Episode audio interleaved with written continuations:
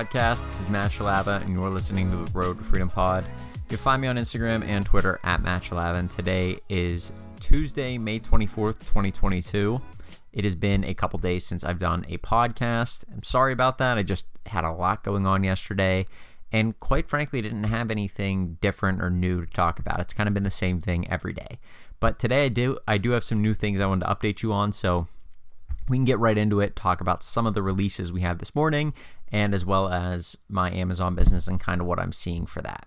So, the one release that we really had, we had two releases today one that we had on the Nike app, and then one that we had just online in general. And the Nike app one was a Chicago colorway Jordan 1 low, and I believe it was like an athletic cut Jordan 1 low. I don't remember the exact name for it.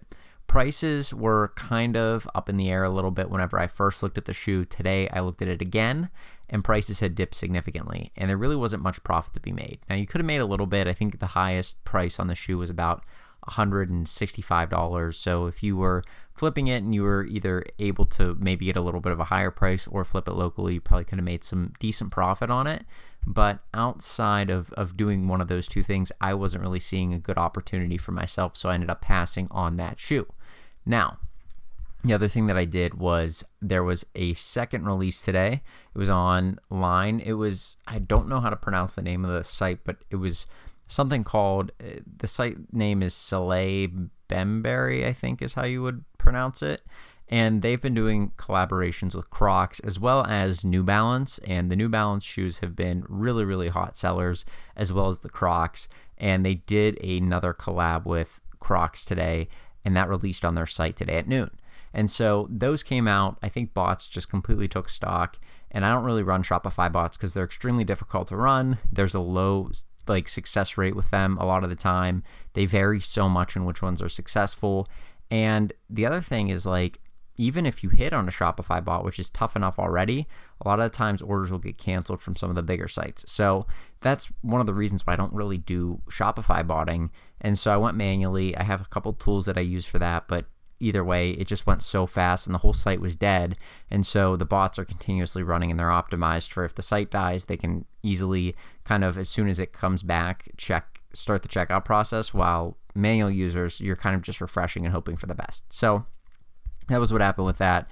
Bad release. I don't think a lot of people caught manually, and that was a bummer, but overall, not a big deal. If you were able to cop with a bot or manually, congrats. You'll make a lot of money on those. I do think that prices were around $200 for that shoe in particular. So retail was $85. So that's going to be a nice markup on those. You'll definitely make good money on that shoe outside of those two releases, that was really all we had today. Nothing that really stuck out to me. I didn't see a huge bunch of releases. And honestly, I've been keeping my computer on Do Not Disturb. My phone's on Do Not Disturb. I have all my notifications off. I kind of don't want to be interrupted at all. And the reason for that is I am really focused on trying to build an Amazon business and trying to build a successful replenishables business on Amazon.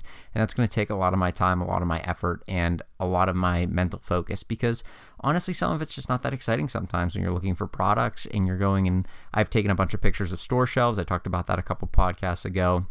I'm looking through those and kind of checking to see where which products look good, which brands look good, and, and just scanning through the products, not actually scanning the barcodes, but just typing them into Amazon, looking at different uh, bundles that are on there, different kind of listings that are on there for each item. It can be tedious and it's not that much fun. And you may be thinking, well, you have a virtual assistant. Why don't you just have him do it? Well, in order to have a virtual assistant or anybody do something for you, you first need to train them on that. And if you don't necessarily understand how to do it, then it's really difficult to train somebody. So that's one of the things I'm trying to figure out is what is the best, most like easy, simple way to source products for Amazon, and then what is maybe the most optimal way to do it. Because if I'm going to deploy somebody out there and employ somebody to look for Amazon products for me, I want them to be working in a way that is very efficient. And so if I give them an efficient process and give them all the tools that they need, they should be able to efficiently find me products and find me more products than if I just kind of sent them out there blindly. So that's what I was working on today, just trying to figure out how I could uh, get some of those products found and different products I've been looking for and all that kind of stuff. Now, I did send my first FBA shipment out last Monday, so about a week ago from today. and it did arrive at the Amazon warehouse a few days later. It was checked in. A lot of the products were taken from that check in point to separate fulfillment centers across the US. So that's been something I've been waiting for for a while is to get those items checked in and it'll show you that the items are in transport on Amazon and on Seller Central. And so I was just waiting for those to get checked in. They did begin to get checked in on Sunday and then yesterday the the bulk of them got checked in finally. And so I ended up making two sales yesterday right after the items got checked in. Again, profits aren't super high, but that's not what we're going for here. I'm trying to find products that I can make a decent ROI on and find multiples of that product that I can consistently source. And if I can find enough of those products, then I can consistently source them and make a decent ROI.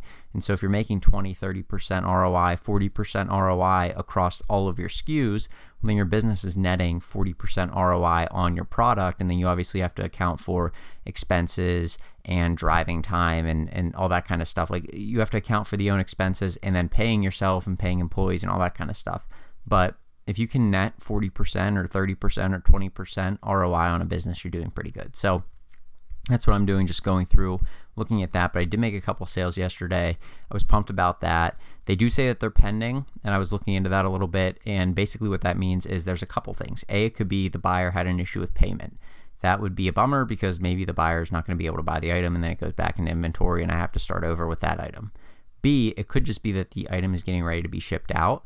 And so it shows pending whenever the item is waiting to be shipped out. The other thing it could be is that the buyer may have suggested or asked for it to come later. And the reason for that would be Amazon gives you the opportunity to get a dollar of digital media credit if you ship it later. Or you can sometimes request all your items to be sent together in one thing. So that's sometimes what people will do, and does kind of make things a little bit easier from that standpoint on Amazon, and they give you a, a dollar credit for digital media and all that kind of stuff to help you out and, and that whole thing. So that is another thing that people will do sometimes is, is kind of take that opportunity to say, hey, I'd like a dollar in digital media credit. I'd like to use it for who knows what, some sort of probably like music or a movie rental or whatever.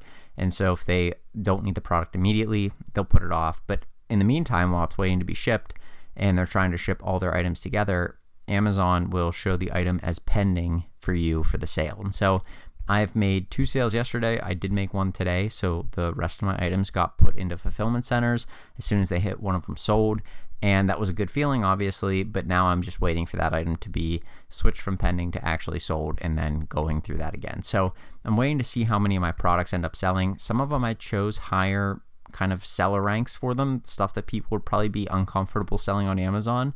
When you talk to a lot of resellers, they are fanatics about the current rank in the 90 day rank and the 180 day bestseller rank on Keepa graphs. And I am as well.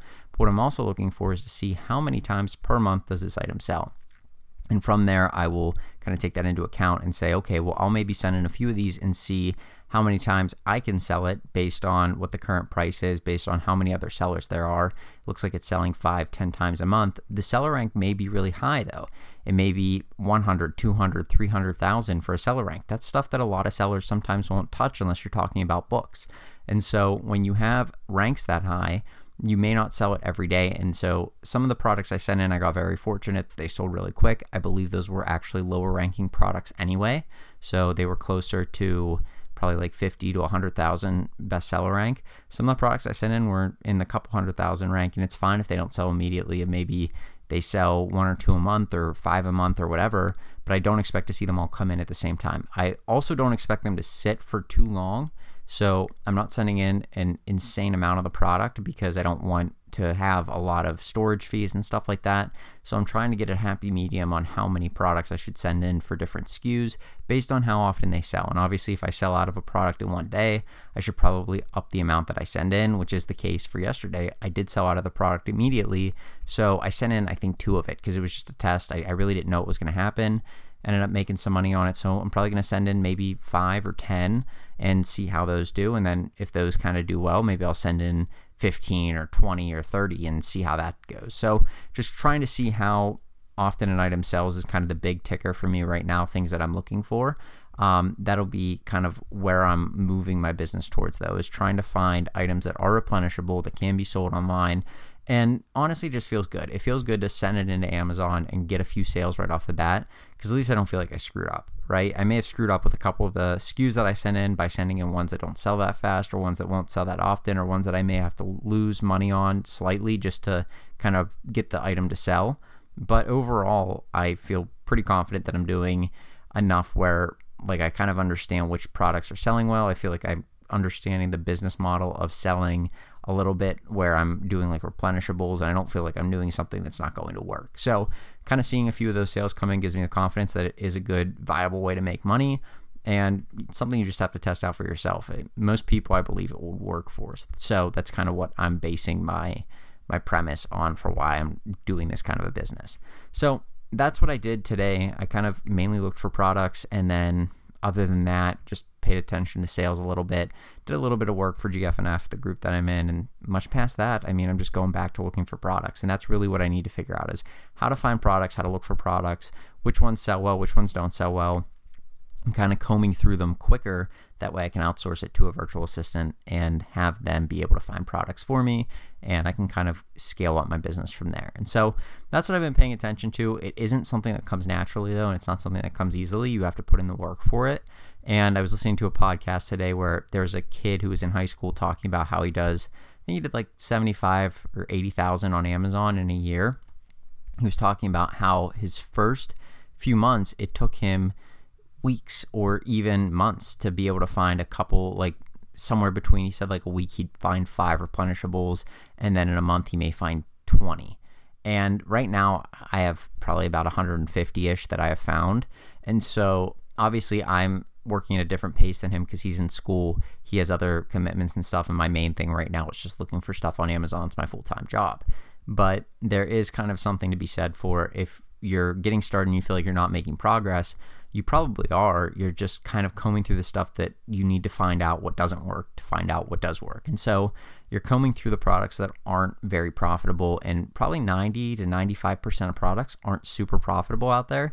You need to find the items and the ASINs that are profitable and that you can make money on. And so Reezy talks about that a lot when he talks about books and how he goes and looks for books. He says 90 to 95% of books really aren't that profitable. You need to find the 10% that are. And so I feel like that's with a lot of things, right? There's countless products out there. Most of them probably aren't profitable, right? You can go look at a pair of socks that you could find at Walmart. It's probably not that profitable, but maybe if you bundle it with something else, it may be. Uh, there may be a bundle on Amazon that's selling well with that pair of socks and a t shirt, or that pair of socks and a pair of boxers, or whatever. And so those sorts of things are what you need to kind of learn and feel your way out through. That's what I'm working through right now. And so hopefully by the end of this, hopefully by the end of the next, like by the end of summer, I'm trying to become as much of an expert in Amazon as I can be. That's going to be tough because there's just so much and it's so vast and it's kind of an impossible task being an expert on something in three months. But I will know way more about it than I did going into it, and probably way more than most people will because I'm spending most of my time just studying it, studying what people are saying in Facebook groups, studying what people are doing on Reddit, studying what people are doing in the Discord groups that I'm in and stuff, uh, and just kind of talking to people, talking to people that are bigger Amazon sellers and saying, hey, what are you doing? What's been working for you? How do you find your products? You don't have to tell me what it is, but do you have any advice, ways that I could look for products? And they may give me something that's helpful. And even one little small nugget of information could make me a ton of money just based on either a mind shift change or some piece of information to use that could help me source. And so that's why I'm trying to learn as much as I can up front. I do want to be prepared for Q4. I do think that a replenishables business is huge in a way that Q4 won't matter as much because you're selling more staple products or things that people would just buy every day. But at the same time, you will still get a small boost for Q4, and I'd like to be prepared for that. As well as I'm planning on moving out this year, I'd like to have some sort of a business in place for that because I'd like to move into my own apartment or house. And so having a sustainable Amazon business that's actually like repeatable, that can generate repeatable income. At that point, I can look at forming some sort of an S corp or something and paying myself to kind of be able to get the paperwork trail started for banks whenever they want to look and see how my income is and stuff like that for buying houses and all that kind of stuff. So there's kind of a bigger plan at play right now, but I do believe that right now I'm kind of getting the ball rolling, and there's way, way more out there to be untapped with Amazon. So if you like what I'm talking about, come rock with me. This is going to be an interesting summer. We're going to talk about Amazon a lot and hopefully make some money. So that being said, I'm going to go. You guys have a great rest of your Tuesday, and I'll talk to you tomorrow with another podcast. Have a good one. Peace. Thank